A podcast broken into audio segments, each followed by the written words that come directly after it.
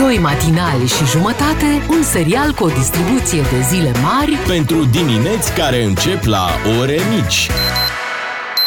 La Digi FM. Așteptarea a luat sfârșit. Hai să spunem Bea un bună dimineața! Bună dimineața!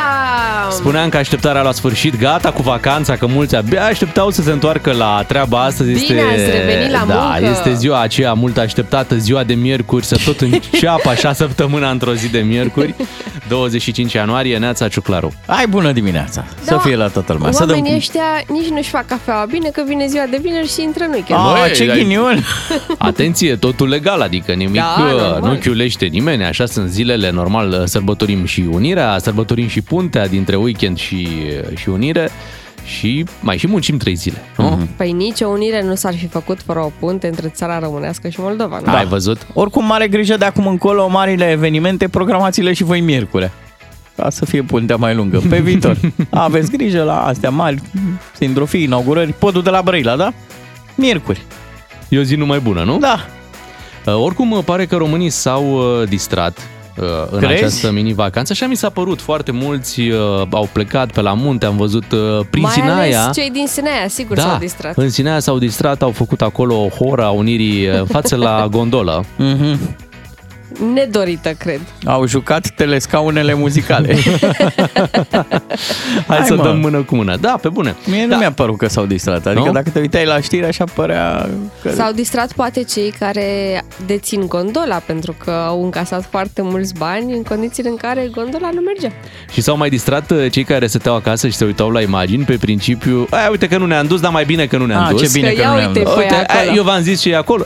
Poftim ce e acolo. Adevărul e că nimic nu te unge pe suflet ca o felie de pâine cu slană. Da. Arată-mi cât de rău ție că... Așa e. Da. Uite, îmi faci ziua mai bună. Dacă ar fi acum fotografii cu ploaie în Zanzibar, nisoare în Zanzibar. Mamă, aici. Ce fac trebuie, mă, să faceți? De-aia nu mă duc în Zanzibar. Da. Mergeți, în România, nu avem locuri frumoase. Mergeți în delta Dunării. Hai să dăm un telefon să vedem ce au făcut românii în mini-vacanță. Dezvoltă mai multe personalități ca să nu vină cu mâna goală la radio. Hai că-s gata! No, hai! No, da când? Acum, măi! Unguru Bulan la Digi FM. Ca să știi... Se întoarce alături de noi Pirania Cremenișan, influencer, înțeleg, specialist în orice, care ne va spune ce au făcut românii în mini-vacanță. Bună dimineața!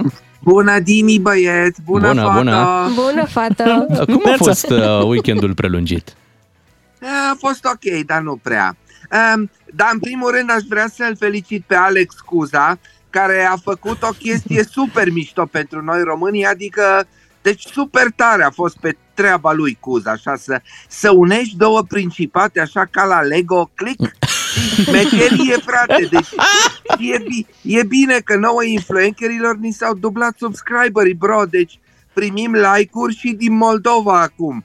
Alex, mersi, bro, te pup!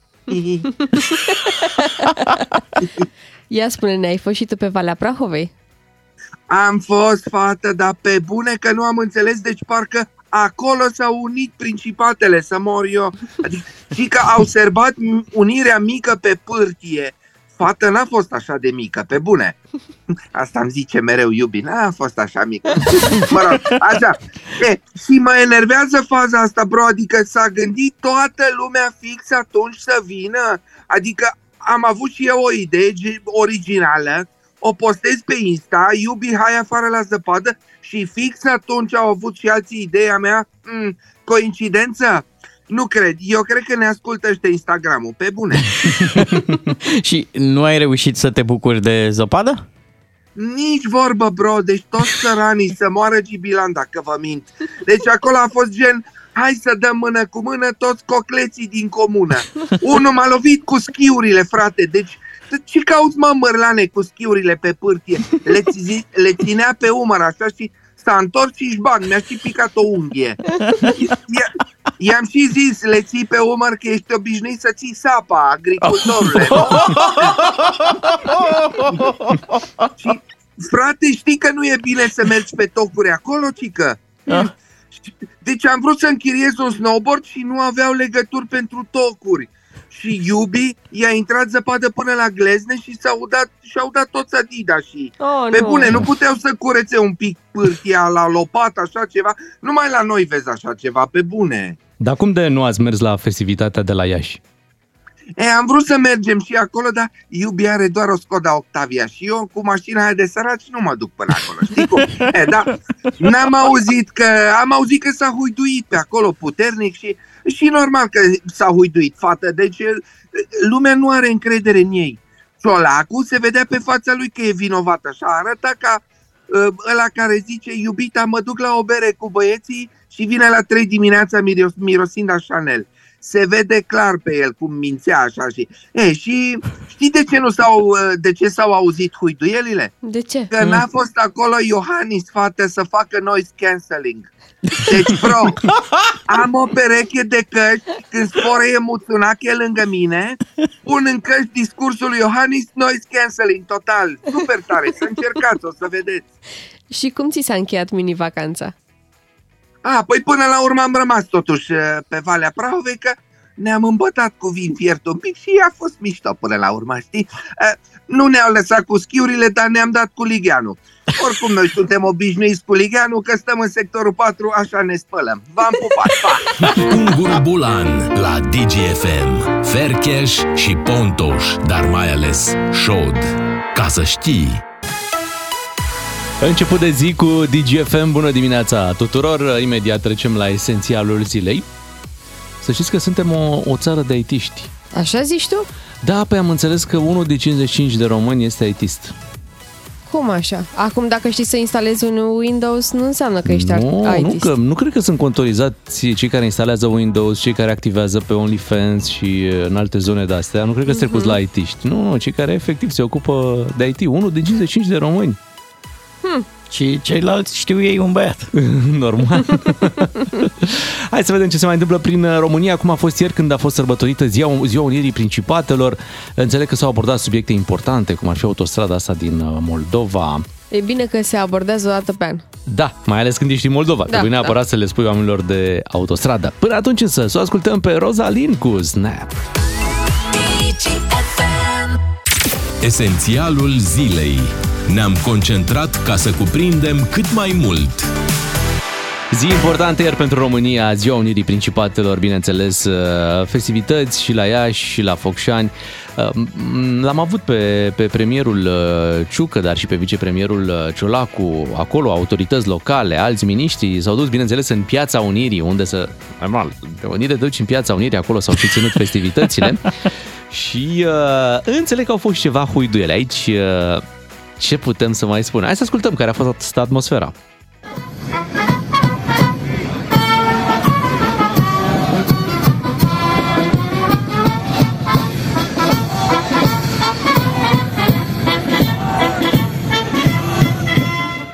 Aici erau primiți premierul Ciucă și viitorul premier Marcel Ciolacu. Așa este, viitorul, pentru că iată trec repede lunile și intră în acțiunea cea rotativă despre care s-a vorbit. Fundalul clasic al traiului în România, fanfară cu vociferări. Da, se auzeau undeva în spate, atenție, erau destul de bine acoperite totuși vociferările de sunetul de fanfară.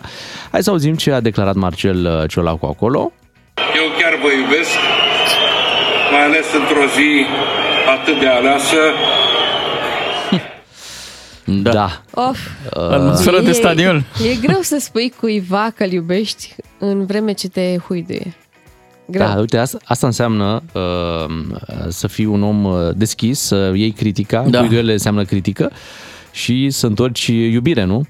Cum a făcut Marcel Ciolacu, foarte greu, că alții ar reacționa diferit. Cred că am învățat de la președintele Iohannis asta cu să iubești pe cei pe care îi critici, că știi și Claus Iohannis inițial critica PSD-ul la greu. Normal. Până care... descoperi, ia stai mă, dar ce vă iubesc eu? Și uite ce bine le merge. Da. Când au ajuns la Focșani, pentru că după ce la Iași au fost la festivități, vă spuneam, premierul Ciucă a vorbit despre această autostradă. Aha. Spun că e un proiect care se va concretiza, deci a adus niște argumente clare că se va merge pe autostradă. Nu știm când încă. La un moment dat în viața asta. Facem 2-3 festivități. Și s-ar putea să avem. Iar premierul Ciucă și-a adus aminte la Focșani și a dat și o replică pentru huiduielile de la Iași. Da, hai să auzim. Nu poți să construiești nimic prin ură și critică nejustificată. Nu poți să construiești destinul unei țări prin dezbinare.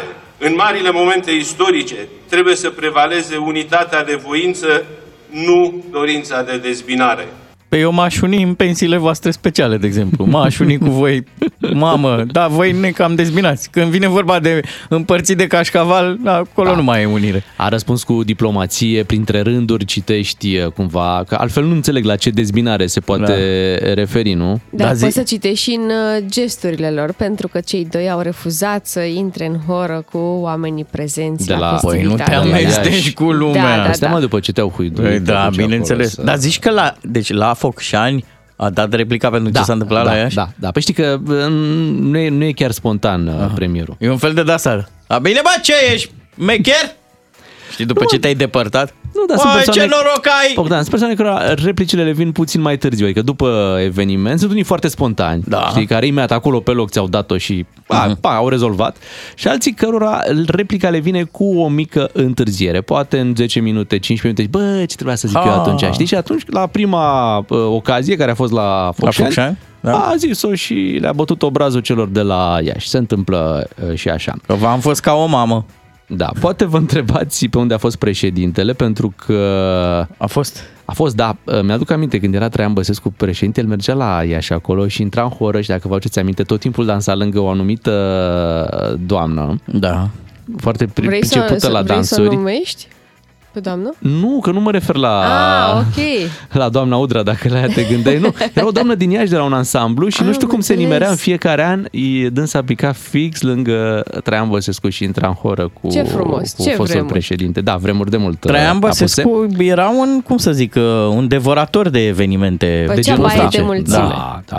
Eu am o poveste personală, am ratat un interviu cu el, era într-un soi de campanie electorală, mergea prin țară și trebuia să vină la radio local, acolo, la Dâmbovița.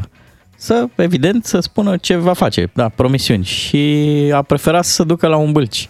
S-a dus la bâlci și mi se pare că în anul ăla și e și președinte, deci decizia a fost chiar inspirată. Da. Președintele de acum, președintele Iohannis, a sărbătorit însă la București. Unirea a fost legat în parcul Carol, a avut un mesaj și a transmis un avertisment. Ia să-l ascultăm. România dispune de fonduri europene semnificative pentru dezvoltare în următorii ani, astfel încât nu mai există justificări pentru care marile proiecte de infrastructură să sufere întârzieri. Așadar, reiterez apelul de a se utiliza toate instrumentele pe care le avem la dispoziție pentru a finaliza reformele de care are nevoie țara noastră. Nu vi se pare că s-a schimbat un pic tonul politicienilor? N-ai impresia că mereu ei te ceartă pe tine? România dispune de fonduri și așa că nu mai e nicio justificare. Băi, stați așa, voi nu mai aveți nicio justificare. Ciucă la fel, dezminare și așa. Dar poate era un semnal pe care îl dădea colegilor lui din politică. Păi, și noi... Deci ei discută între ei, înseamnă. Și noi nu luăm parte la dialogul ăsta. Vezi cum o dai, nu e bine cu ei. Frumos, dar ne-am unit bine. Băi, măcar să se apuce și înțeleg că sunt deja deschise șantiere pentru autostrada asta, că aici e marea dorință. Știi, când vorbești de unirea Moldovei cu restul României, sunt niște decalaje care trebuie recuperate în următorii ani și cumva oricine ar fi prim-ministru, că se numește Ciugă, că se numește Ciolacu, trebuie să se asigure că lucrurile merg înainte pe partea asta. Altfel, prin Ardeal nu sunt probleme, românii s-au distrat la Băile Felix, s-a făcut celebra horă în piscină, este ceea ce se tot întâmplă acolo, apa fiind încălzită și nu mai bună pentru așa ceva. Hai să auzim care a fost atmosfera și pe la Băile Felix. Auzi. Se aud oamenii bucurându-se în apă. Ce frumos, da. Felix. Ora a fost și pe aeroportul Otopeni. Felix Navidad. Poftim? Da, și pe aeroport, așa este, au făcut o horă în aeroport. Da, a fost un ansamblu popular care a mers să danseze cu oamenii și i-a invitat pe cei care își așteptau rudele să vină acasă și s-au distrat oamenii ieri pe aeroport. Foarte drăguț. Da, da. Au intrat, cred că, și piloți în horă și stewardese. Era acolo o atmosferă foarte... Sărbătoare. Da, foarte plăcută. Mai ales că stewardesele au și gestul ăsta la început, când, până să decoleze, când arată ieșirile, știi? Dau din mâini stânga-dreapta, știi? Și la horă chiar îți trebuie un pic mișcarea asta. Foarte frumos. 7 și 17 minute, vă spunem bună dimineața și imediat o să mai căutăm dacă mai există și prin alte orașe Piața Unirii. Avem, cred că în fiecare oraș din România... Crezi? Da, Piața. Aici în București avem și uite, tocmai să facem de râs localitatea care n-are, nu? Care nu are. Da, hai că o să o căutăm imediat. Beatrice, Miu și Ciuclaru sunt 2 matinali și jumătate. Întreaga dimineață la Digi FM. Ca să știi. Căutăm în această dimineață un oraș în România în care să nu existe Piața Unirii. Șoc și groază. Am primit următorul WhatsApp. Ia să auzim. Brăila nu are Piața Unirii. Vă salut, Marius din Brăila. La Piața de l'Unir. Oh, păi trebuie să facem ceva. Poate o țineți în Galați. Da. Glumiță! Bagi bățul prin gard. Neața, vă salută Dana. Cum sunt în Piața Unirii din Oradea. Bravo! Deci Oradea se înscrie pe lista orașelor care dețin o Piața Unirii. Da, Dana este corespondenta noastră pe probleme de Piața Unirii. Avem în București, vă spuneam, puteți să căutați pe internet cetățeanul franțuzit. Da, e un domn care se afla chiar în Piața Unirii la și explica la Place de l'Unir și explica de ce s-a întâmplat unirea într-un mod inedit. Căutați-l, o să vă facă ziua mai frumoasă. Uite, Satu Mare nu are o Piața Unirii. Ne pare rău pentru Satu Mare, sigur? Așa ne zice un ascultător. Bine. Mie îmi dă cu rest. Știu sigur că în Târgoviște avem Bulevardul Unirii. Dar nu știu dacă... Nu se termină într-o Piața Unirii, nu? Bă, treaba e că pe lângă bulevardul ăsta al Unirii, la un moment dat acolo era o piață. Dar nu știu dacă se cheamă Unirii. Și Piața Unirii. Uite, trebuie nici Galațiul n-are Piața Unirii. Of. Deci Brăila nu-și ține Piața Unirii. Suferim, nici Brăila, nici Galați n-au Piața Unirii. Trebuie să meargă către Focșani, cel mai apropiat oraș unde găsesc așa ceva. Ar trebui să facă cumva Piața Unirii la granița dintre Brăila și Galați. Ar fi cel mai frumos. Nu? Da? Dar să fie o împăcare, în sfârșit. În Târgu Mureș nu există Piața Unirii, ne spune cineva. Atenție, noi vă credem pe cuvânt. Nu mai verificăm. Da. Deci aveți grijă ce ne scrieți acolo. Ploiești tu avea Piața Unirii? Nu știu. Nu cred că are nici Ploiești Piața Unirii. Bună dimineața, Timișoara are Piața Unirii. Bravo, o zi Timișoara. Faină. Bă, eram sigur, că voi începeți să vă lăudați. Ploiești, cică are Piața Victoriei, fostă Piața Unirii. Se săturaseră de unii, au zis, gata mă, e Victorie. Ne-am unit până am învins. Bună dimineața! În Dej nu este Piața Unirii, doar strada Unirii. Bine și așa. Da. Păi cred că majoritatea orașelor au strada, bulevardul Unirii. Pentru că, uite, de exemplu, în Satu Mare există bulevardul Unirii. N-au Piața Unirii, dar au bulevardul. Dar uite cum compensează cei din Târgu Mureș. N-au ei Piața Unirii, dar au un cartier, cartierul Unirii. Bun și deci acela. Și-au luat cartier. Uite, mă uitam în Brașov. În Brașov există, dar e o piață micuță, așa. Da, rușine. Păi mai s-au unit câțiva. Important e că există, Bogdan. Da, există, dar mă așteptam să fie ceva mai de amploare. După ce au venit moldovenii în Brașov, nu? Mai extindeți și voi ca să ne unim toți. Și Cluj are Piața Unirii, bine, ne spune Eva. Reșița nu are Piața Unirii. Botoșani are Pietonalul Unirii, dar nu piață. Poate se va face ceva în ideea asta. N-ar fi rău. Da, dacă vreți să vină oficialitățile la voi... Da, în oraș. Faceți, măi, o piață. Că de-aia! Uite, ne scrie un ascultător că în București avem și Pasajul Unirii. Da, încă. Celebru. Încă mai avem. Să ne bucurăm, un pasaj peste noi. La înălțime, cum s-ar spune. La întorsura Buzoului, polul frigului, nu avem Piața Unirii. E prea frig ca să ne unim. S-au unit lumea la interior. Să vorbim puțin și de Sibiu. Deci la Sibiu avem Piața Mare, Piața Mică, da? Bun. Da. Dar avem și se spune într-adevăr Piața Unirii, da, dar e, cum să spun, chiar la intrarea pe zona aia pietonală care duce spre Piața Mare. E așa e practic în fața unui hotel, o parcare și acolo este Piața Unirii. Da, și acolo îi se spune Piața Unirii. Deci și mai e un giratoriu. foarte cunoscut acolo în Sibiu, în zona de hoteluri, așa, și se numește Piața Unirii, giratoriul ăla. Păi da. Și la noi Piața Victoriei ce e altceva în afară de o intersecție mare? Ai dreptate. Asta sublinea la un moment dat și Dan Negru, știi? Că zicea că Bucureștiul suferă. N-are piață, da. N-are. Dar oricum, Sibiu bifează practic Piața Unirii. E un giratoriu care se numește Piața Unirii. Nici Aradul nu are. Deși Galațiul nu are o Piața Unirii, are Bulevardul Marea Unire și Strada Unirii. Nu te încurci? Nu știu, dar ce necet. Așa au gândit oamenii acolo. Uite, nici în Baia Mare, doar Bulevardul Unirii și este și un parc. Parcul Unirii. Măcar, bun, e bine că există un parc. Vezi, Baia Mare, Satu Mare, cumva nu au. Ne spune cineva că pasajul este al Unirii, pentru că se unesc mașinile cu pasajul. Și treaba asta se întâmplă destul de des, trebuie să spunem. Uite, Comuna Șișești din Maramureș compensează și spune că are o echipă de fotbal Unirea Șișești. Wow! Bravo! Face cât o piață și jumătate treaba asta.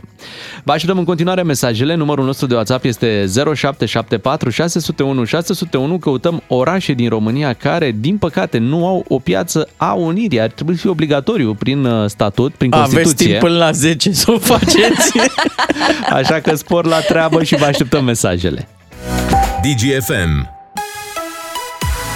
Iar noi am preluat legătura și o dăm mai departe către Iancu Guda, care pune banii în mișcare. Asculți Banii în mișcare, emisiune sponsorizată de BCR pentru o Românie inteligentă financiar. Salut și bine ai venit la Banii în mișcare, emisiunea de înțelepciune financiară cu sfaturi pentru oameni și business-uri inteligente. Asigurarea voluntară de sănătate este un instrument financiar care acoperă, total sau parțial, riscurile de îmbolnăvire și accident, preluând costurile cu serviciile medicale în astfel de situații. Există un interes în creștere al românilor pentru acest tip de asigurări. Comparativ cu anul precedent, practic 4 din 10 români spun că sunt mai interesați de acest tip de poliță. Iată câteva dintre cele mai importante avantaje ale unei asigurări voluntare de sănătate. În primul rând, protejarea bugetului familiei în cazul apariției unui accident sau a unei boli care presupune costuri suplimentare față de cheltuielile normale, regulate ale familiei. În al doilea rând, îți oferă libertatea de a alege furnizorii de servicii medicale, atât în România cât și în străinătate, în funcție de nevoile tale specifice și problema pe care o ai. De asemenea, îți oferă posibilitatea de a alege alte condiții sau o altă modalitate de tratare a afecțiunilor medicale față de ceea ce oferă sistemul public de sănătate. Nu în ultimul rând, cheltuielile cu asigurarea voluntară de sănătate beneficiază de această deductibilitate de 400 de euro pe fiecare individ la nivel anualizat. Deci avantaj pentru angajatori atunci când contractează asigurarea de sănătate pentru salariați și fidelizarea acestora. Asigurările voluntare de sănătate pot fi contractate individual, direct de către client, de către persoana fizică sau la nivel de grup, atunci când companiile încheie astfel de soluții de polițe pentru angajații acestora ca parte din pachetul de beneficii salariale. Această formă este cea mai des întâlnită în România, fiind un beneficiu oferit pentru fidelizarea angajaților extrasalarial, legal și foarte important, să-ți protejezi sănătatea angajaților. Important, asigurarea voluntară de sănătate nu substituie și nu înlocuiește asigurarea socială de sănătate, ci oferă un nivel suplimentar de protecție, inclusiv financiară. Utilizarea ei apare în cazul unei boli care nu este acoperită de asigurarea socială de sănătate sau pentru modalitate de acces diferită la serviciile medicale necesare. Uneori ne putem gândi că nouă nu are cum să ni se întâmple, cifrele din industrie prezentate mai devreme ne demonstrează că astfel de evenimente apar și nu este bine să le înfruntăm fără să fim protejați. Cam acestea au fost cele mai importante informații despre asigurările de sănătate. Nu uita, banii sunt întotdeauna în mișcare, așa că fii înțelept și fă-i să lucreze pentru tine, familia și afacerea ta. Ai ascultat Banii în mișcare, emisiune sponsorizată de BCR pentru o Românie inteligentă financiar. Suntem la mijlocul săptămânii sau unii sunt la începutul săptămânii, depinde astăzi cumva lucrurile sunt, adică nu sunt la fel pentru toată lumea. Suntem la 7:41 și observăm că, uite, sunt artiști care se ceartă prin piese. Da. Crezi? Departamentul nostru de investigație. Așa.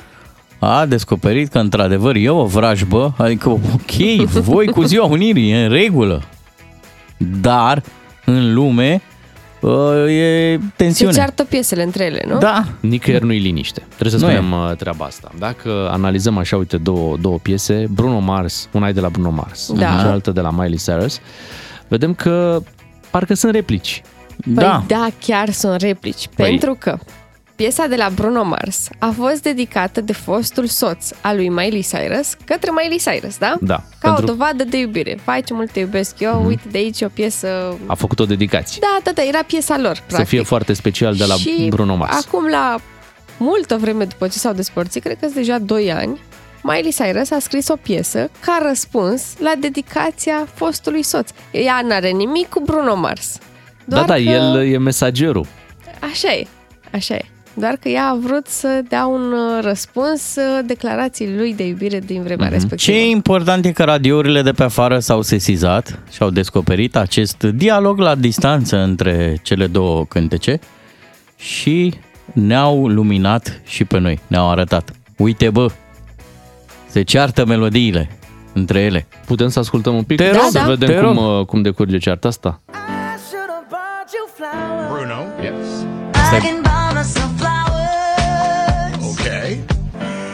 Held your hand and I can hold my own hand. Yeah, I tried to give you all my hours when I had the chance. Talk to myself for hours. Can't get to every party 'cause all you wanted to do was dance. I can take myself dancing. Și voi puteți să ziceți precum domnul Dragnea. Și cu ce dracu ne ajută asta pe Timișoara? Hai să și traducem un pic, poate nu s-a înțeles foarte, foarte clar. Da? Deci în cântecul pe care fostul soț al lui Miley Cyrus i l-a dedicat, au fost căsătoriți un an de zile. De exemplu, la prima replică, spunea ceva de flori. Că ar fi trebuit să-ți iau flori. Și ea zice... Poți să-mi cumpări singură flori. În cântecul ăsta, care acum e, am văzut și locul 1 în Shazam, e din ce în ce mai apreciat peste tot în lume. Locul 1 aproape peste tot. Miley Cyrus Flowers, sigur știți, sau ați auzit măcar așa întâmplător piesa asta. Chiar și la noi în playlist. Exact. Dar dați-i la o parte pe ăștia de pe internațional. Așa. Și acum breaking news, bandă galbenă, nu o să-ți vină să crezi, lovitură teribilă, click aici. Da. Ce credeți? Există asemenea dialoguri și în muzica românească. Nu cred. Noi le-am găsit. Ceartă, scandal. Așa? Tot așa pe nasoale? Nici nu. Mi-e și frică. Hai să lăsăm muzica să vorbească atunci. Okay. Să-și dea artiștii replici între ei, da? Și o să începem cu o piesă de la Accent. Da. Și apoi cu o replică. Da. Dar hai să vedem de la ce piesă plecăm. Te aștept cu un buchet de trandafiri de ou. Te aștept pe aceeași bancă plină de amintiri. Asta este piesa de la Accent. Deci și... buchet de trandafiri, te aștept. Da. Și replica vine de la Nicole Sherry. Ia. Florile tale n-au nicio valoare. Mi le aduci când te simți vinovat. Superb! Știați, mai bine de atât nu se putea. Am fost mințiți, stimați ascultători. Păi de ce așteptau ei cu un buchet? Hai să ne gândim logic, nu? De ce ai așteptat cu un buchet de trandafiri? Pe o bancă plină de amintiri. Păi, ești vinovat, normal. Scrie pe tine mare, vinovat! Și ce zice Nicol? Florile tale n-au nicio valoare. Că la tale doar valoare mai e rimă. Dar, ce să vedeți? Mai avem? Dialogul continuă. Ia să auzi. Asta nu e tot. S-am promis că o să te iau cu mine, dacă ar fi să plec. Bun, tot de la Accent, da? Și replica de la cine vine de această dată? De la Delia. Iar mai cu măta, hai mai cu măta. Da? Perfect! Bravo, Delia! Ți-am promis că o să te iau. Da. O, te rog frumos, rămâi la întreținere acolo. Rămâi acolo. Două persoane? Că e bine. Da?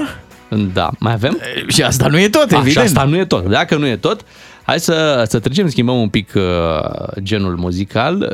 Înțeleg că pornim de la Mirabela Daur de această dată. Ia.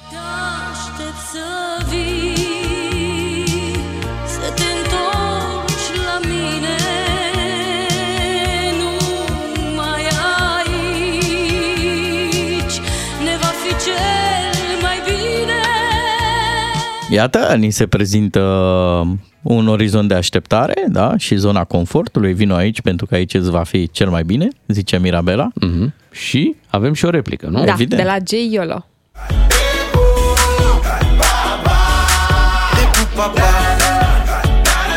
Te pupa pa. Și acum ar fi mers replică de la Andrei. Lasă-mă papa. Da, iată, deci există vrajbă și în piesele din România, între piesele din România, mai exact. Da, dacă și să le asculți în ordinea asta ca să aibă totul sens. Și sunt convinsă că mai există. Noi o să ne punem pe căutat. Mm-hmm. Deci încolo o să încercăm să legăm replici, da? Da, și o să vă zicem de acum încolo tot adevărul despre muzică, tot ce este ascuns în aceste versuri. Pentru că ați fost mințiți. Da, an la rând. Nu vi s-a spus adevărul. Aici veți descoperi adevărul. Românii trebuie să știe. Bravo. 7:48 de minute. Hai că am pornit bine dimineața aceasta. Sunteți cu Digi FM. Rămâneți aici. Beatrice, Miu și Ciuclaru abordează probleme și situații. Nu se joacă la Digi FM. Ca să știi. 10 minute ne despart de ora 8. Suntem în plină iarnă. De altfel, ni s-au și promis ceva precipitații. Chiar da, m-am uitat pe aplicație și sâmbătă ar trebui să ningă și în București 90% șanse. Da, mai ai brad un șifonier? Am 3 brazi în casă împotoliți. Ok, nimeni nu renunță, ci drept și la mine încă mai este prezent bradul și căutam un motiv pentru care nu l-am scos și uite, motivul este că va ninge, va fulgui, cred. Da. Tu făceai o despachetare de asta de brade tapizată. Da, adică... așa e, dar m-am blocat pe la mijlocul proiectului și a rămas așa. Și acum e semicheluțul? Așa, da. De fapt am scos toate decorațiunile, coronițe, tot ce mai era pe lângă. Okay. Asta au dispărut. Bradul a rămas, dar cred că acum pentru weekendul care urmează va fi numai bun. Da, vom avea zăpadă. Aprindeți luminițele, vă uitați la singura casă. Asta am observat, au rămas multe beculețe atârnate și pe la ferestrele oamenilor. De lene.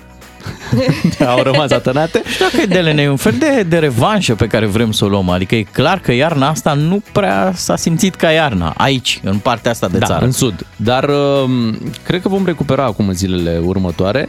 Vine ciclonul mediteranean sau ceva. Am văzut acum prin Italia o iarnă destul de serioasă și vorbim și de Sicilia, care... unde nu ninge. Nu ninge, da, și acum erau niște nămezi pe acolo. Și în Croația, 2 metri de zăpadă. Mama, frumos. Hai de Croația. Ei. Da. Așa e. La noi, spun așa meteorologic, că s-ar putea în unele zone să ajungem și la 30 de centimetri de zăpadă. Sper să fie și Bucureștiul pe acolo. Nu știu dacă Bucureștiul, că înțeleg că va avea o fulguială... Ce fulguială? E fulguială în, cum să zic, în București. Da. Vineri spre sâmbătă. Da. Și după aia o dă iar în ploaie. Adică, ce a fost asta? Tu zici în București, că eu mă uit pe aplicație și de luni încolo e soare. Friguț, dar soare. Da. Problemă. Se va depune un pic și știi cum. Că se întâmplă de obicei. Dar măcar să o vedem. Măcar pentru copii. Măcar sentimentul ăla. Să nu închidem și noi măcar o dată școlii. Măcar să scoși și eu joiuțul afară la zăpadă. Păi stai un pic, că școlile au fost închise acum. Cu mini-vacanța. Apropo, tu ziceai că ei lua haine de iarnă câinelui? Da. Și nu i-am luat o gecuță de iarnă cu tot piciorul mică. Nu, că el rămâne mic. Și n-a apucat să o poarte mititelul. Rămâne câinele mic. Deci l-ai înnoit? L-am înnoit, da. A venit moșul și la el. Ce frumos. A înțeles, da? Că vine moșul dacă e cu minte. Da, a înțeles. Bravo lui. Suntem la 7 minute distanță de ora 8. Revenim după, când avem o poveste cu un polițist. Așa. Da. Și logodnica lui. Și avem nevoie și de părerea voastră la 031 400 2929, dar revenim după știri. Până și vremea este închisă astăzi, suntem pe 25 ianuarie, dar să știți că se întâmplă și lucruri bune, imediat o să vorbim despre acest lucru.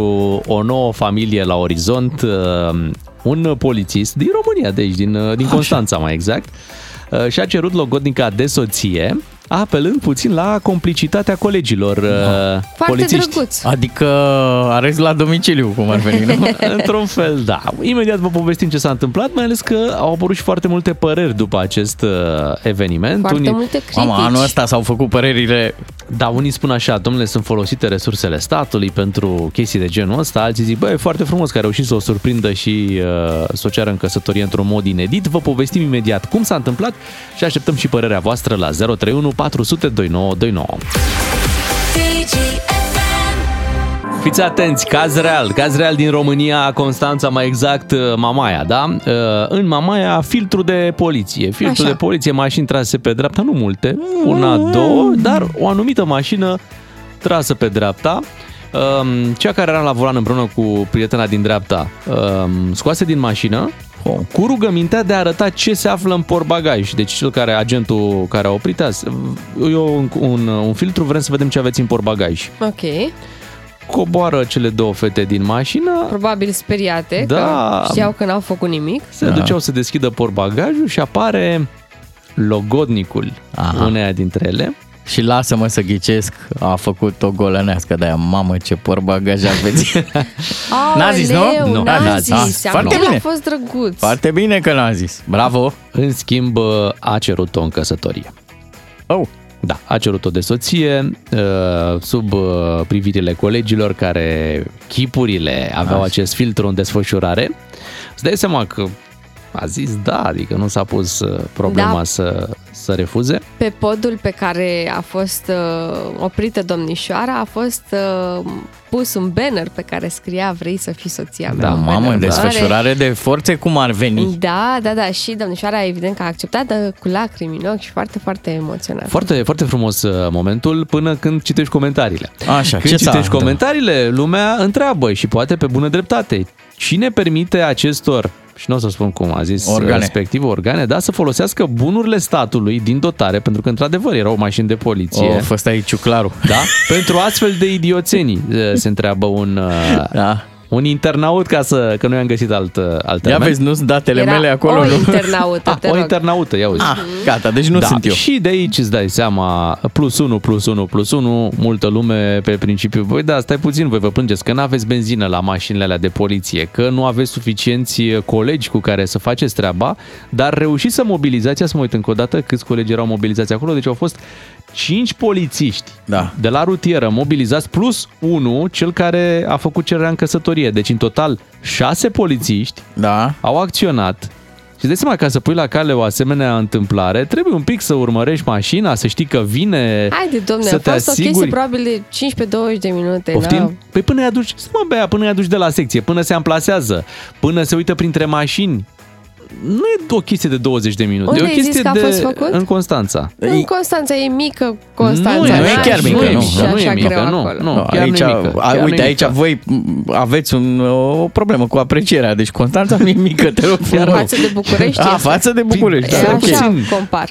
Treaba e în felul următor. Admitem din start că au făcut un gest frumos, da? Noi 3, da. Pentru o familie nouă, da? Pentru colegul lor. Familia este celula de bază a societății, ce există și alți oameni care spun, citez, pentru ce contribuim la bugetul de stat? Pentru interesele personale. Bravo, tot înainte, așa vom scăpa de traficanți, pedofili, criminali, tâlhari. Trist pentru România, pentru românii care trăiesc și contribuie aici. Deci sunt și oameni supărați pentru această cerere. Adevărul e așa, dacă în minutele alea, într-adevăr, în Constanța s-a petrecut un incident și știi despre el și afli, asta răstoarnă de fapt toată povestea.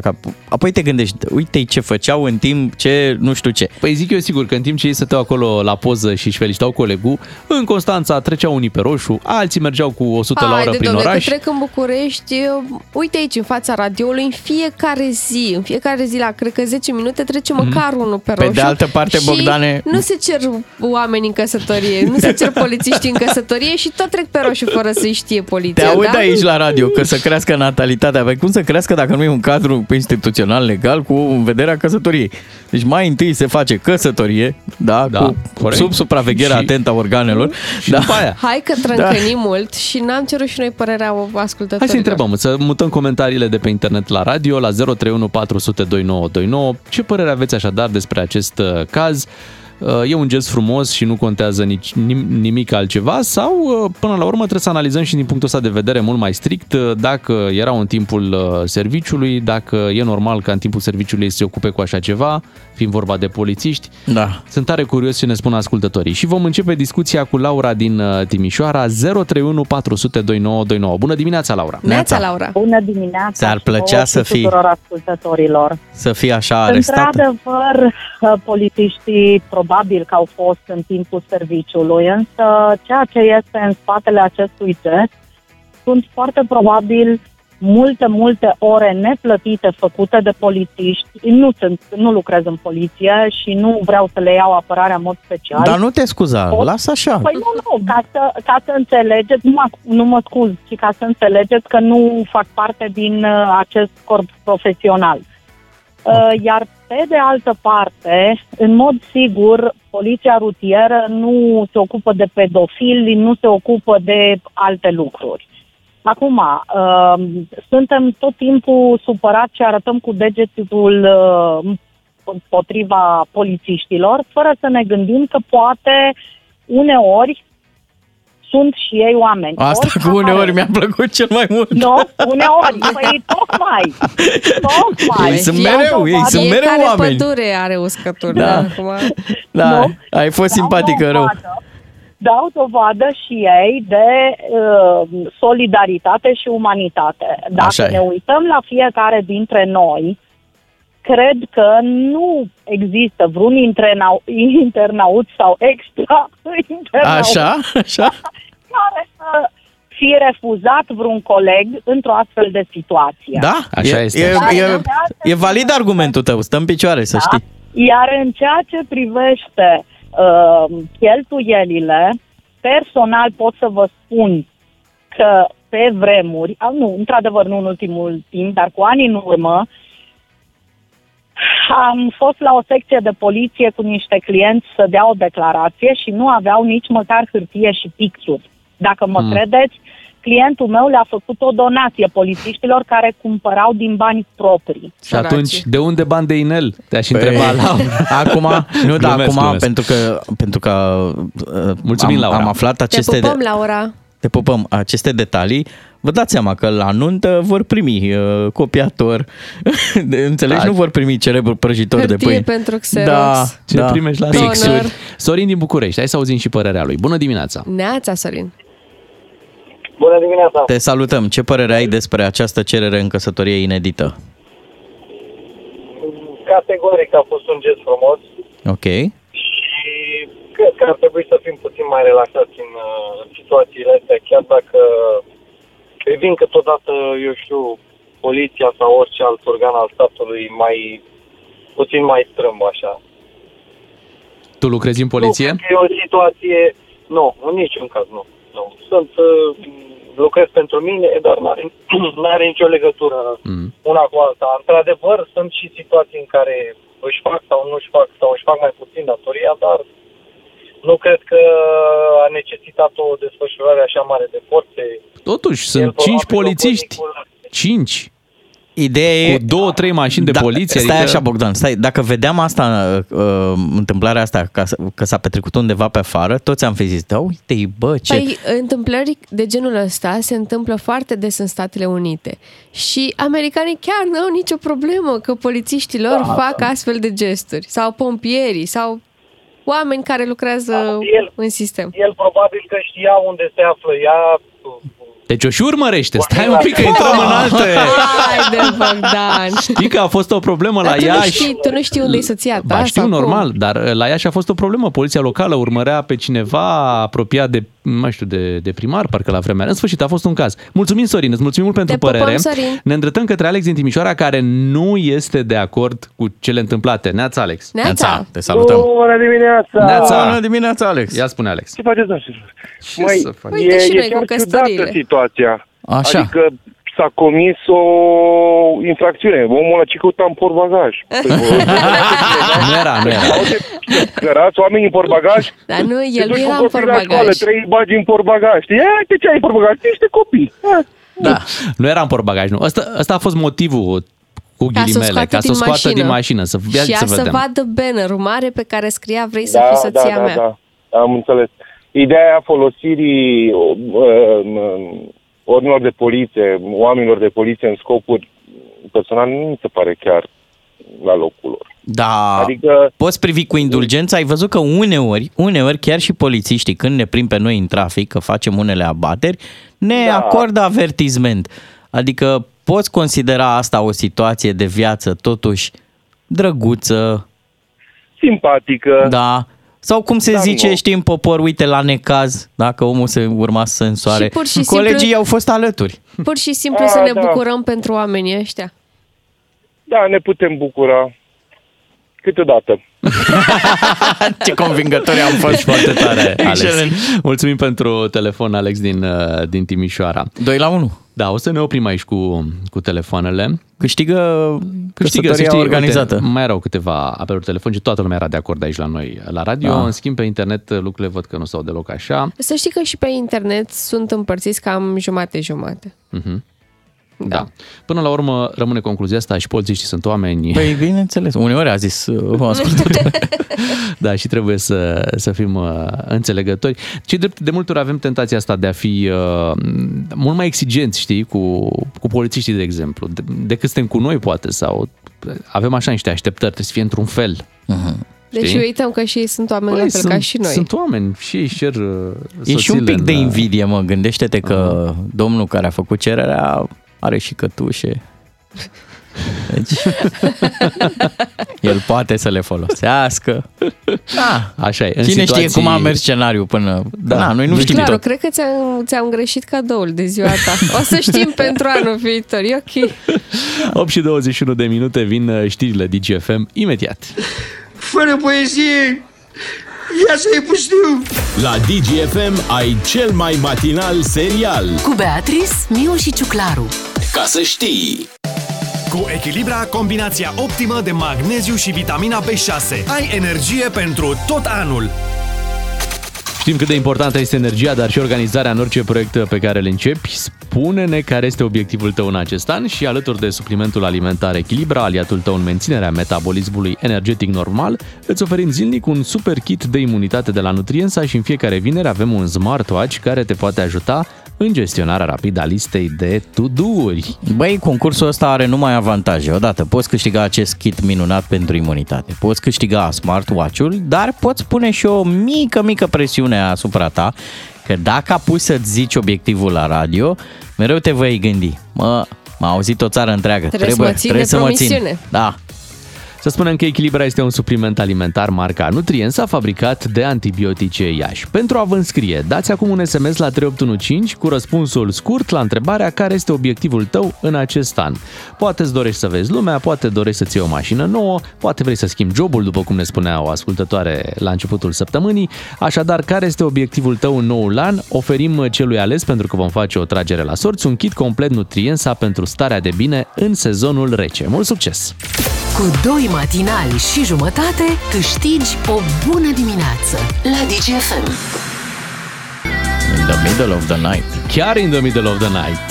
Ieri e de ziua Unirii Principatelor Române, politicienii și-au scos discursurile în oraș și au trebuit să vorbească oamenilor și cred că lucrul ăsta venea după ceva pauză. Nu cred că am mai avut exercițiul ăsta de a vorbi așa în fața oamenilor, s-a lăsat și cu ceva huiduieli pe la Iași. Politicienii sunt pe orbită, știi, și din când în când dau tangentă la viața oamenilor. Se amestecă, dar nu mult, ei trec așa, și la un moment dat zic, electoratul, hai să vorbim cu el. Odată la 4 ani, pentru că e ca în luna februarie, care odată la 4 ani are 29 de zile, așa și politicianul altfel român. Viețile lor nu seamănă deloc cu ale omului de rând. Politicianul e o specie separată. Dar nu neapărat despre ei vorbim, ci despre interacțiunea asta directă cu oamenii, care a avut loc, uite, și ieri, huiduiel, dar la care dacă știi să răspunzi, cum a făcut, de exemplu, domnul Ciolacu, parcă e mai bine. Ia să-l auzim. Eu chiar vă iubesc.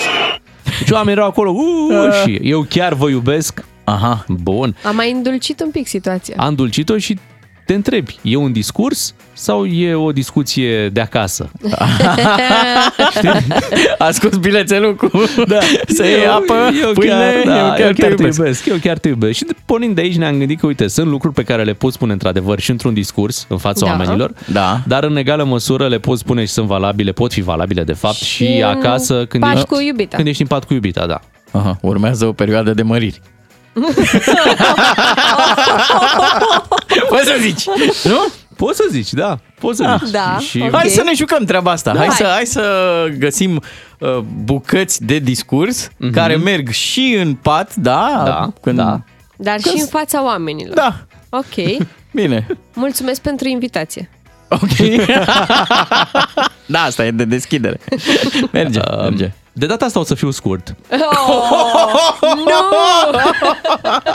Măi, la un discurs cred că-ți dorești. Da. În acest efort trebuie să fim cât mai mulți și cât mai uniți. Nu-mi vine să cred că am reușit. Oh. A, da, am ajuns până aici. Am muncit din greu să ajung până aici. Da, frumos. Deci, repet, să meargă și în pat... Dar și în fața unor mulțimi, da? Când poți să spui, nu mă voi feri să vă prezint adevărul golgoluț. Ok. Am cerut întărirea flancului. Nu aș fi putut să fac asta fără tine. Ok. Din păcate, ați ales răul cel mai mic. Hai să mai dăm și discursuri adevărate, da? Vă spun sincer, sunt uluit. Realmente nu se poate așa ceva. Asta se poate spune, deci a zis-o și într-un discurs public merge și în pat, nu? Așa să zici, sunt uluit. Da. Sunt uluit. Am și una mai de film. Ok. Haideți să mai strângem curelele. Bun, acum să ne ridicăm cu toți în picioare. Și asta spune la finalul discursului, bineînțeles. Mulțumesc că m-ai susținut și ai dat tot ca eu să ajung aici. Ok. Merge. Hai să mai dăm și la domnul Daia ceva? E bine și va fi și mai bine. Okay. Promisiunile merg mereu. Și în discurs și în pat. Nu se supără nimeni. Rămân dator? Oh. Asta e dureros. Sigur că au existat și potigneli. O să zici. Nu prea știu ce să spun, mai luat prin surprindere. N-aș vrea să fiu acuzat de plagiat. Ok. Bun, da. Da. Este vorba și de ce au făcut cei de dinainte. Deci merge greu o moștenire și în pat și în discurs. Sigur. În discurs știam că merge. Da. Dar nu știam că merge și în pat. Eu zic, bine, e riscant. S-a cerut un bis? Asta e mai degrabă la muzică, la artiști. Da, nu contează, am zis un discurs. Dar am avut și artiști în politică, așa că da, e ok. Nu trebuie neapărat să fie în politică, discurs. Okay. Discurs, fii atent discurs. Yeah. Nu știu, să vorbesc mai rar, cum să fac? Domnul Barna. Jucăm și în discurs. Excelent. Nu știu, în alte părți, în discurs, sigur. Da. Cam atât. Păi... Cam atât din partea mea. Îi dăm acum cuvântul. Îmi faci trecerea. Să mai vorbească și alții. Și alții, da. Dacă e vorba, bineînțeles, de un discurs prelungit. Se mai întâmplă. 8:44 de minute. Nu putem să încheiem decât cu o replică celebră venită de la cel mai înalt nivel. Ați obosit deja. 2 matinali și jumătate la Digi FM. Așa sunt ei, glumeți ca acel coleg care îți trimite pe WhatsApp toate bancurile bune. Cu Echilibra, combinația optimă de magneziu și vitamina B6. Ai energie pentru tot anul. Asta e combinația. Întrebarea este, care este obiectivul tău în acest an? Cei care au dat SMS la 3815 ne-au trimis foarte multe mesaje. A fost extras Bogdan din Râmnicu Vâlcea, este cu noi în direct. Bună dimineața! Bună dimineața! Neața, salutăm! Care este obiectivul pentru 2023? Ia spune-ne! Aș vrea să-l duc pe cel mic la mare anul acesta. Ok, câți ani are? 2 ani și 9 luni. Wow! N-a mai fost, nu? Până la vârsta asta nu l-ați mai fost. Nu. Și ați făcut deja planul când ați vrea să mergeți? asta în funcție de nevea, în funcție de buget să ducem. Bine când avem. Când... Da, da, da. Păi, probabil dacă e și o problemă de buget, iunie, sfârșitul lui iunie, cred că e o perioadă bună în care prețurile încă sunt cât de cât ok pe la mare. La început de sezon. Da. Mai accesibile. Exact, mai accesibile și după aia poate pe sfârșit de august, început de septembrie. Da, iarăși atunci sunt... Și atunci. O să meargă la grădiniță sau e deja la grădiniță? Nu, din toamnă. Din toamnă, da. Undeva la 3 ani. Păi uite, pentru ca tu să te ții de această promisiune și să fii sănătos, să ai imunitate, noi avem un premiu pentru tine. Exact, un kit complet Nutriensa are o mulțime de suplimente foarte bune pentru o imunitate de vis, așa că te felicităm pentru acest premiu. Bravo, Bogdan Râmnicu Vâlcea este câștigătorul nostru în această dimineață și obiectivul lui pentru 2023 să-l ducă pe cel mic la mare. Bine, el nu o să-și amintească de această primă ieșire la mare. Crezi tu? Voi vă amintiți prima dată când ați fost la mare? Da, da, aveam 6 ani. Da, uite, și sau 7 aveam. Da, mi-aduc aminte. Eu cred că pe la 3-4 ani am fost dus prima oară și nu mi-au aminte. Ați putea și voi să vă puneți obiectivul ăsta. Să te ducem pe cel mic, să-l duceți la mare. Și noi pe cel mic la mare. Și eu chiar m-aș bucura și mi-aș și aminti. Asta este obiectivul. Îl felicităm pe ascultătorul nostru din Râmnicu Vâlcea, Bogdan. Dacă ați trimis mesajele, este foarte bine. Vă reamintim că oferim un smartwatch în fiecare zi de vineri. Un smartwatch la acest concurs oferit de Echilibra, care vă poate ajuta să gestionați rapid lista de lucruri pe care le aveți de făcut. Așa că vă ținem pumnii în continuare la acest concurs pentru premiul care va veni și vineri. Încarcă-ți bateria, Nutriensa și Echilibra, energie zi de zi.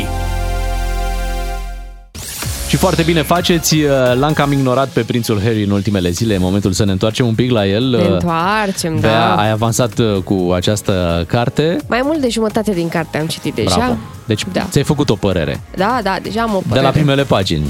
Ah, da, cum să nu. Și mi-am susținut-o cumva, adică cartea mi-a susținut-o pe parcursul paginilor. Foarte greu să-mi schimb părerea că el e un drama prins. Mm-hmm. Dar ai făcut cum faci tu de obicei? Ai citit de la final? Am citit finalul prima dată, da, evident. Și ai plâns? Sau? Nu, că nu se întâmplă nimic emoțional la final. Imediat, se împacă frații?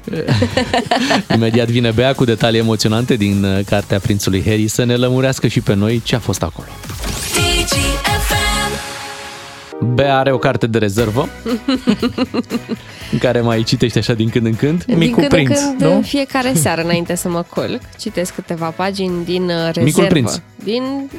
Cartea Prințului Harry. Așa, micul. Aha. Deci practic adormi cu Harry. Adorm cu Harry, da. Era să zic o prostie. Și te încarci cu toate problemele lui, cu toate frustrările lui. Privesc foarte detașat toată povestea lui și îmi dau seama că încă nu s-a maturizat, dar are săracul niște explicații, lipsa de iubire din copilărie, din partea tatălui, nu a mamei. Stai, dar câți ani are? Spui că nu s-a maturizat. Păi, care, nu știu, 35 pe acolo, nu? Ia stai să vedem. Cam așa ar trebui. Altfel grea viața la palat. Păi normal, mai ales când ai avut un frate... Asta e problema. Știi că la un moment dat el se plânge cât e de greu mititelul și apoi merge în Africa unde stă de vorbă cu niște copii din niște sate foarte, foarte amărâte și atunci are și el o... își dă seama în momentul ăla, vai, dar cât de norocos sunt și ale mele nu sunt probleme. Wow! Really? Ai descoperit, ți s-a spart bula? Regatul, da. Da, uite, 38 de ani are. Știți, mie uneori, 38. Ca să citez o glumă făcută odată de un prieten, le zicea copiilor, știți, mie din când în când îmi pică netul. Habar n-aveți. Hai să trecem la povești. La povești, da. Tocmai am terminat partea în care Prințul Harry merge la război, merge în Afganistan, a avut o tentativă de a merge și în Irak, doar că cei de acolo au aflat că el va veni și deja trimiseseră niște amenințări către palat, iar armata britanică a hotărât că este mai sigur atât pentru el cât și pentru restul soldaților britanici ca el să nu se ducă în Irak, pentru că probabil că ar fi existat niște atacuri mai dure decât de obicei, dar mi-a rămas în minte ceva. După ce el a terminat liceul, a stat cu tatălui să se hotărască ce o să facă el cu viața lui, pentru că el recunoștea, eu nu mă pricep la școală, mie nu mi-a plăcut școala și mereu povestea cât e de greu să citească, chiar să învețe, să-și facă temele, pur și simplu nu i-a plăcut școala, nu era unul dintre oamenii erudiți, așa cum spune el, ai familiei britanice. Și după o discuție cu tatăl său, el zice așa: am întors-o amândoi pe toate părțile, am analizat iar și iar în minte, apoi, printr-un proces de eliminare, ne-am oprit asupra armatei. Avea sens, se potrivea cu dorința mea de a face ceva nonconformist, de a dispărea. Stop, o secundă. Da. Ți-l imaginezi pe prințul Charles făcându-i cearta aia clasică? Da, nu, de apare nici și la... nu, măcar nu spune Harry că l-ar fi certat taică. Nu, dar la modul, ce mă fac eu, mă, cu tine? Mă, tu mă bagi, mă... Nu, uite ce a zis dacă Charles. Nu-ți place școala, ți-a o turmă de oi și Valea Zălandului scrie pe tine. Tata mi-a zâmbit. Da, băiete drag, armata pare a fi exact ce trebuie, dar mai întâi vizitează lumea, băiete drag. Ai parte de aventuri. Și el și-a luat un an sabatic. Așa, a călătorit în lume. Da, de la nefăcând nimic a zis, ia să nu fac eu nimic pe internațional acum. Nu, să știi că a avut parte de niște aventuri care l-au călit un pic, pentru că a mers și a muncit la o fermă. Chiar a muncit, adică s-a dus și a rănit la animale, a construit adăposturi pentru animale, cotețe pentru găini. Dar știi că așa pățim toți acasă. Treabă, da. Și multe pagini peste, după ce el deja fusese în Afganistan câteva luni, deja avea o iubițică pe care o chema Chelsea și când se înțelegea bine cu ea, când nu se înțelegea bine, mare parte din cauza presiei și din cauza presiunii pe care presa o punea pe ea și pe familia ei. Pentru că odată ce presa afla că el are o iubită, nu doar că toți paparații erau în fața casei ei, dar presa suna la părinții ei, la rude, la prieteni, peste tot. Și lui Motoia a fost greu la Chelsea, așa că... Îl vrei la Chelsea? Da, știm cum e.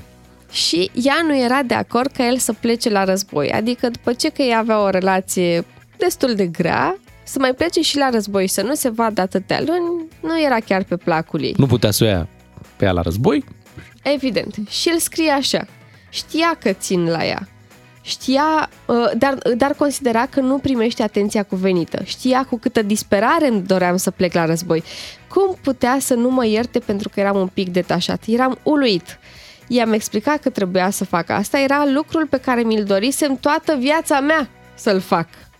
Și că trebuia să-l fac cu toată inima. Toată viața lui de când a terminat liceu.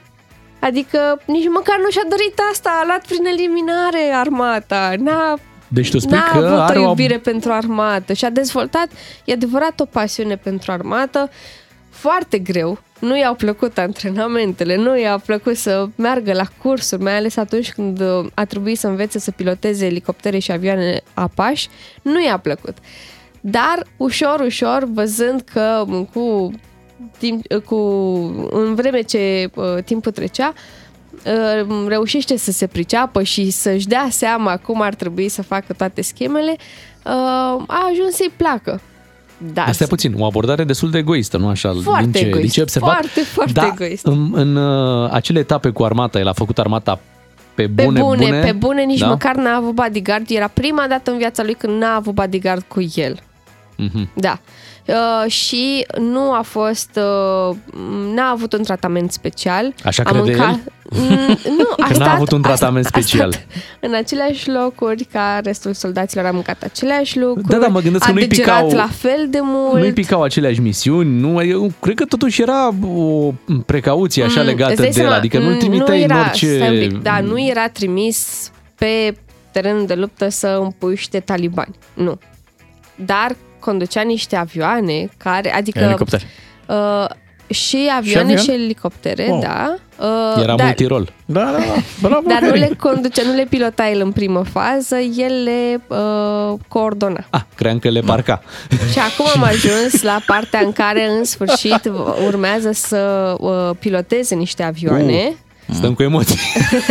Să le ridice bine de la sol. Face o comparație între el și prințul William, care și prințul William va pilota niște avioane, dar niște avioane de salvare, de recuperare a soldaților răniți. Și el spune că are impresia că William este invidios pe el pentru că Harry chiar va lupta, în vreme ce William doar va salva niște oameni. și că... Deci, practic, în orice domeniu îl vede competiția cu fratele. Da, vede o competiție și el chiar spune că, uite, moștenitorul oricum nu trebuie să fie pus în pericol, rezerva poate să moară. Dar nu e vorba de asta, că până și moștenitorul este la luptă, adică oricine poate să atace un avion de salvare, așa cum oricine poate să atace și un avion de atac. Stimați ascultători, radioul traversează o criză existențială, am ajuns să discutăm cărți. Nu, deci... să le povestim, nu le? Da, să le povestim, da. Da. E clar, ne ducem de râpă, am luat-o pe calea asta, recomandați-mi și mie ceva mâine, pupaza din tei. Chiar îți recomand să citești cartea asta, da. E foarte mai interesantă. Mai zine despre prietenele lui, sau nu dă prea multe detalii. Ba da, dă detalii, nume prenume. Zi despre prietene, dar ce nu mi-a plăcut absolut deloc. Dar, mă rog, până la urmă el chiar povestește toată viața lui cu bune și cu rele. E cât de mult putea să bea și la un moment dat pare că despre asta era vorba, nu? Plăcea, adică o ținea doar din petreceri în petreceri, foarte mult, și se droga foarte mult și spune cât se droga. Nu știu dacă e oportun să spui asta, adică la un moment dat poate chiar și acum încă ești un model. Da, pentru unii oameni. Pentru unii, așa e. Mulțumim, Bea, că ne-ai adus aceste detalii emoționante, bineînțeles, din cartea Prințului Harry. Pe măsură ce mai avansezi, vreau să vii și să vii la zi. Da, normal, stai așa puțin, că abia ce a trecut nunta lui William cu Kate. Cu puțină inspirație lui. Scoate și Fras o carte. Titularul. Doamne! Hai să ascultăm pe Katy Perry chiar acum la Digi FM. Fiecare dintre cei 2 matinali și jumătate are un rol important în diminețile tale la Digi FM, ca să știi. V-ați imaginat vreodată cum ar fi să aveți foarte mulți bani? Așa. Ce ați face cu ei? Îmi place cum începe această intervenție. Ce ați face cu ei? V-ați gândit vreodată? Care ar fi cel mai excentric lucru pe care l-ați face? Asta e o problemă, că dacă ești bogat, trebuie să faci și de-astea, știi? Ca să vorbească lumea despre tine. E bogat și plictisitor. Nu! Trebuie să fii bogat și să faci lucruri excentrice. Să fii interesant. Da. Ok. Despre ce sumă vorbim? Păi nu știu, hai să începem așa cu o sumă. 1.000.000 de euro. Ok, și avem voie doar să ne luăm lucruri excentrice, nu o casă, o mașină, să plătim rata la... sunt banale. Vezi. Da, ok. Vezi, deja gândești, nu gândești ca un sărac. Da. Vreau să scap și ratele. Nu, ia-ți ceva să zică lumea. Da, domne, așa. Mi-aș lua sabia laser a lui Darth Vader. Chiar aia mi-aș lua, da. S-ar putea să nu-ți ajungă milionul de... Sper să-mi ajungă. Să rămâi și cu datorii. Da, abia atunci ești un bogat excentric. Da. Ați văzut că foarte mulți bogați intră în faliment? Da, de ce? Că păi sunt cu Neverland-ul, cu problemele, cu întreținerea, girafa mănâncă mult. Dar voi ați auzit de Kardashians, că merg pe la clar văzători. Când ai foarte mulți bani, știi? Da. Băi, vrei să... De ce să mai cheltuiați banii? Da, hai să mergem puțin pe niște clar văzători, să vedem dacă vor fi și mai mulți bani, sau poate mai puțini, sau ce ne rezervă viața, de ce să ne lăsăm surprinși. Doamne ferește! Da. De fapt, chiar am văzut-o ieri pe internet, pe Instagram, pe cea mai mică dintre surorile Kardashian, care a fost la o prezentare de modă și a purtat o rochie care în partea de sus avea un cap de leu. Dar atenție, era un cap de leu fabricat, nu era un cap de leu adevărat. Dar arăta foarte, foarte real. Și... Ce bună e precizarea asta! Păi, nu credeți, stimați ascultători, că era un cap de leu adevărat. Păi da, pentru că PETA și-a dat acordul ca Kylie Jenner să poarte rochia aia. Da, să ai atâția bani și tu să te afișezi cu un leu. Vezi? Tu ce lucru excentric ai face, Bogdan, dacă ai fi miliardar? M-aș duce la un meci al echipei Liverpool și aș pleca cu scaunul pe care am stat astfel încât, și aș și pune condiție măcar 6 luni să nu-l înlocuiască, astfel încât de câte ori să te uiți la televizor și e lume mult acolo și vezi un loc liber să știi că acolo a stat ciuclarul. Exact. Bravo. Vai, și scaunul ăla, îți dai seama să-l ai în casă? De milionul ăla de euro ciuclarul, tu trebuie să plătești amendă dacă ai luat scaunul. Păi nu, aș licita pentru el, aș zice, știți, eu sunt un bogat excentric, de câte ori merg undeva eu plec cu scaunul. Mai, apropo de miliardari excentrici, am văzut acum un serial caz real cu un miliardar excentric. Așa. Din Norvegia.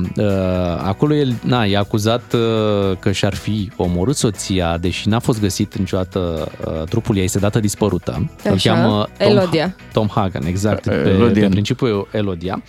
Și omul ăsta era, deci fiți atenți, deci miliardar. Da. Deci miliardar, caz real, da? Nu-i lipsea nimic în conturi. El stătea într-o casă dintr-un orășel de ăsta random din Norvegia. Excentric, o casă făcută în anii 80. Deci nimic special. Nemodernizată.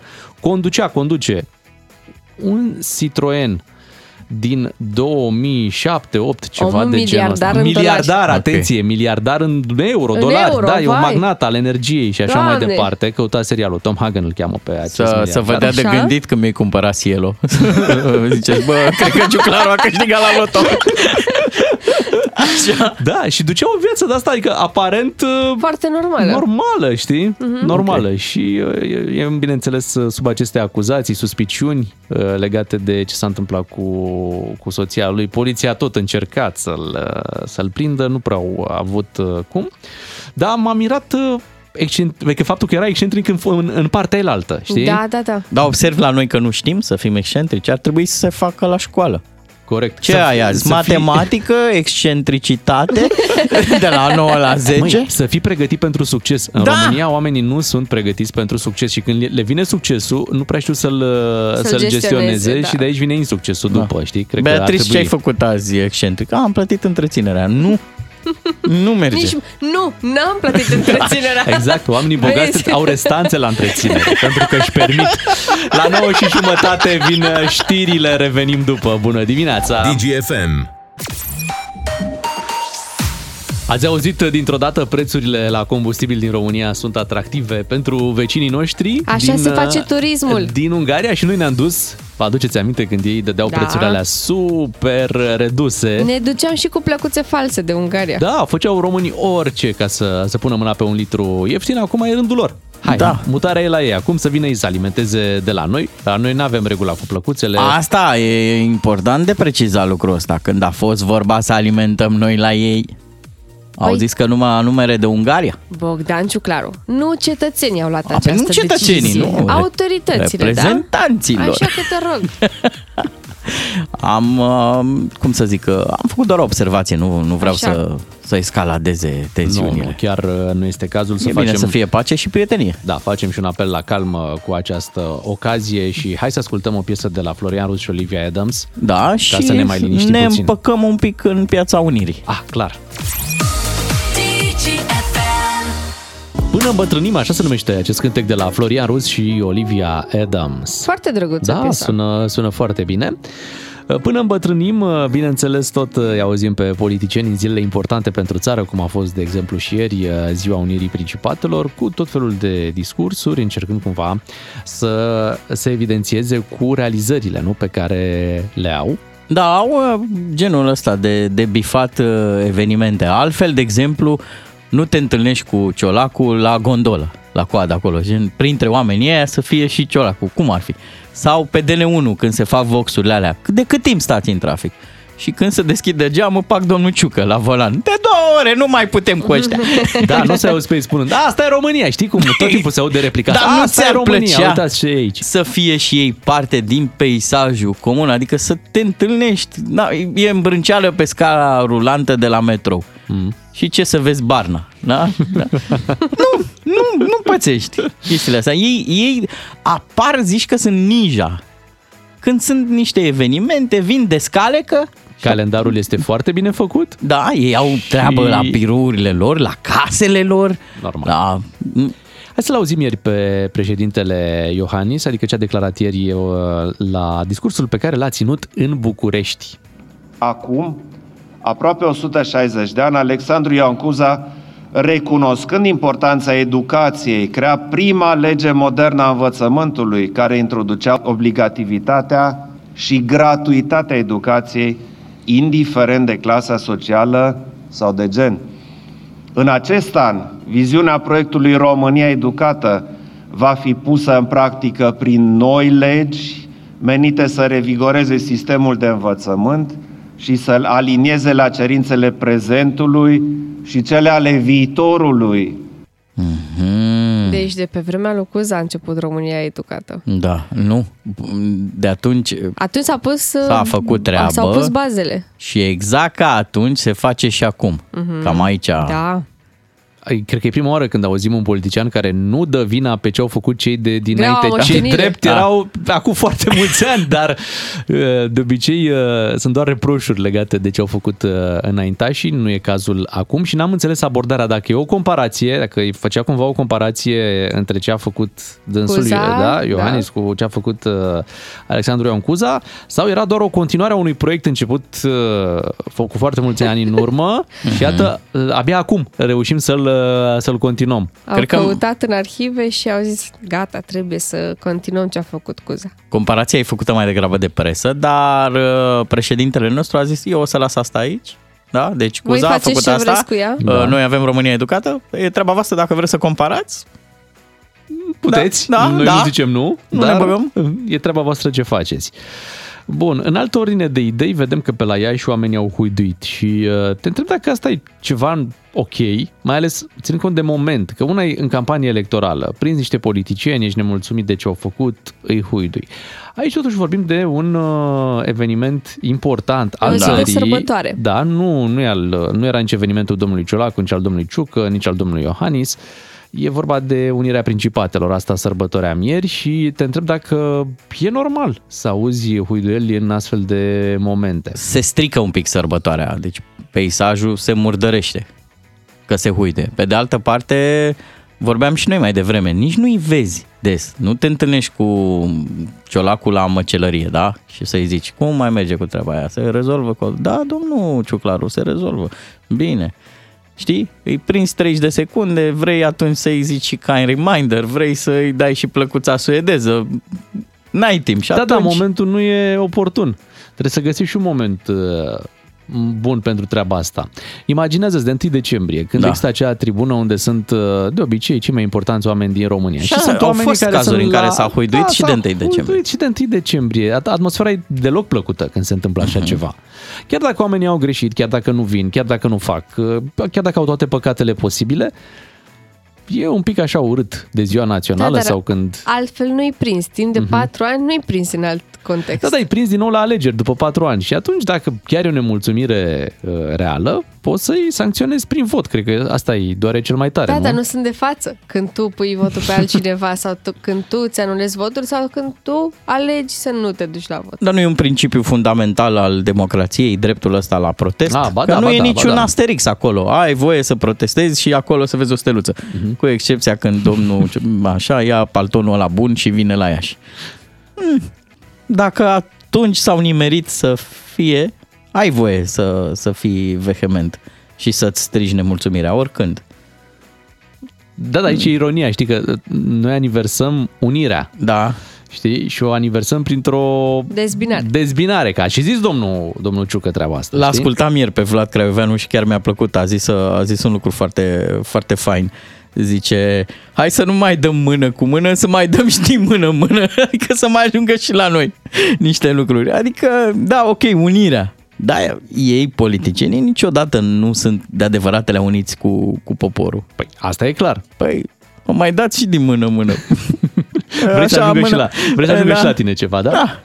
Bun, hai să ajungă și la ascultători o piesă din playlistul nostru și dacă aveți o părere despre acest subiect și sigur aveți, dați-ne un mesaj pe WhatsApp 0774 601 601 și pe finalul emisiunii o să vrem să citim și ce ne-ați trimis prin WhatsApp. Numai cine nu muncește, nu greșește.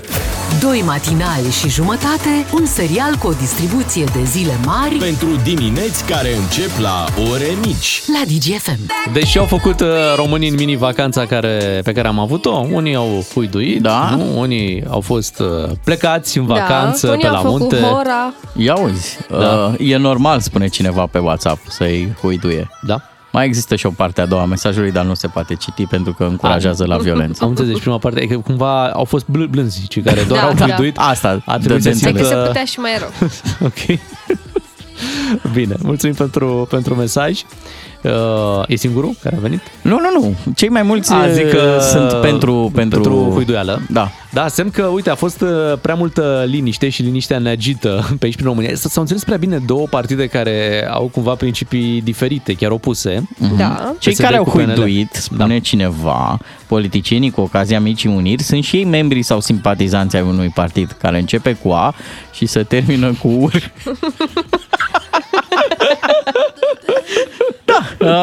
E posibil. A existat această ipoteză de lucru, nu? Da. Și ei sunt cetățenii acestei țări, chiar dacă sunt simpatizanți. Da. Hai să ne unim. Și imediat o să încercăm să aflăm ce au făcut românii în această. Cum s-au distrat?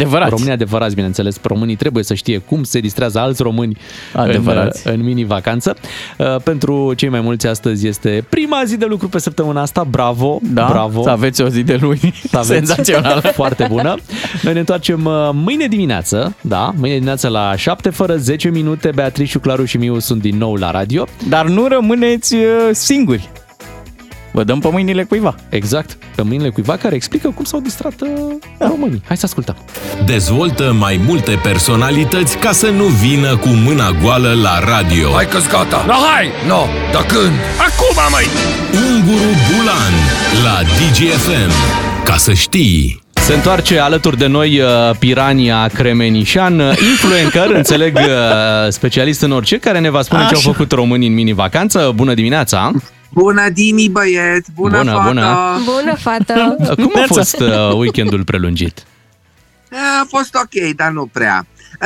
Dar în primul rând aș vrea să-l felicit pe Alex Cuza, care a făcut o chestie super mișto pentru noi românii, adică super tare a fost pe treaba lui Cuza, așa, să unești două principate, așa ca la Lego, click, mecherie, frate, deci e bine că nouă influencerilor ni s-au dublat subscriberii, bro, deci primim like-uri și din Moldova acum.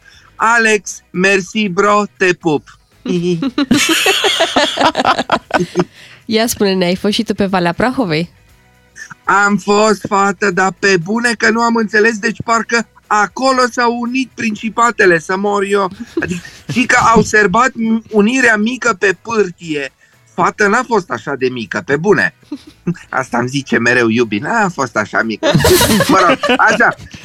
Și mă enervează faza asta, bro, adică s-a gândit toată lumea fix atunci să vină. Adică am avut și eu o idee originală. O postez pe Insta, iubi, hai afară la zăpadă, și fix atunci au avut și alții ideea mea. Coincidență? Nu cred. Eu cred că ne ascultă ăștia Instagramul, pe bune. Și nu ai reușit să te bucuri de zăpadă? Nici vorbă, bro, deci toți săranii să moară Gibilan, dacă vă mint. Deci acolo a fost gen... Hai să dăm mână cu mână toți cocleții din comună. Unul m-a lovit cu schiurile, frate, deci ce cauți, mă, mărlane, cu schiurile pe pârtie? Le ținea pe umăr așa și s-a întors și șbang, mi-a și picat o unghie. I-am și zis, le ții pe umăr că ești obișnuit să ții sapa, agricultorule. Și, frate, știi că nu e bine să mergi pe tocuri acolo, cică? Deci am vrut să închiriez un snowboard și nu aveau legături pentru tocuri. Și iubi, i-a intrat zăpadă până la glezne și și-au dat toți adidașii. Pe bune, nu puteau să curețe un pic pârtia la lopat, așa ceva? Numai la noi vezi așa ceva, pe bune. Dar cum de nu ați mers la festivitatea de la Iași? Am vrut să mergem și acolo, dar iubi are doar o Skoda Octavia și eu cu mașina aia de săraci nu mă duc până acolo, știi cum? Am auzit că s-a huiduit pe acolo puternic și normal că s-a huiduit, fată, deci lumea nu are încredere în ei. Ciolacul se vedea pe fața lui că e vinovat, așa, arăta ca ăla care zice, iubita, mă duc la o bere cu băieții și vine la 3 dimineața mirosind a Chanel. Se vede clar pe el cum mințea așa și... Și știi de ce s-au auzit huiduielile? De ce? Că n-a fost acolo Iohannis, fată, să facă noise cancelling. Deci, bro, am o pereche de căști, când sporeie Mutsunache lângă mine, pun în căști discursul lui Iohannis, noise cancelling total. Super tare, să încercați, o să vedeți. Și cum ți s-a încheiat mini-vacanța? A, păi până la urmă am rămas totuși pe Valea Prahovei, că ne-am îmbătat cu vin fiert un pic și a fost mișto până la urmă, știi? Nu ne-au lăsat cu schiurile, dar ne-am dat cu ligheanul. Oricum noi suntem obișnuiți cu ligheanul, că stăm în sectorul 4, așa ne spălăm. V-am pupat, pa! Un burbulan la Digi FM. Fercheș și pontoș, dar mai ales șod. Ca să știi! Digi FM.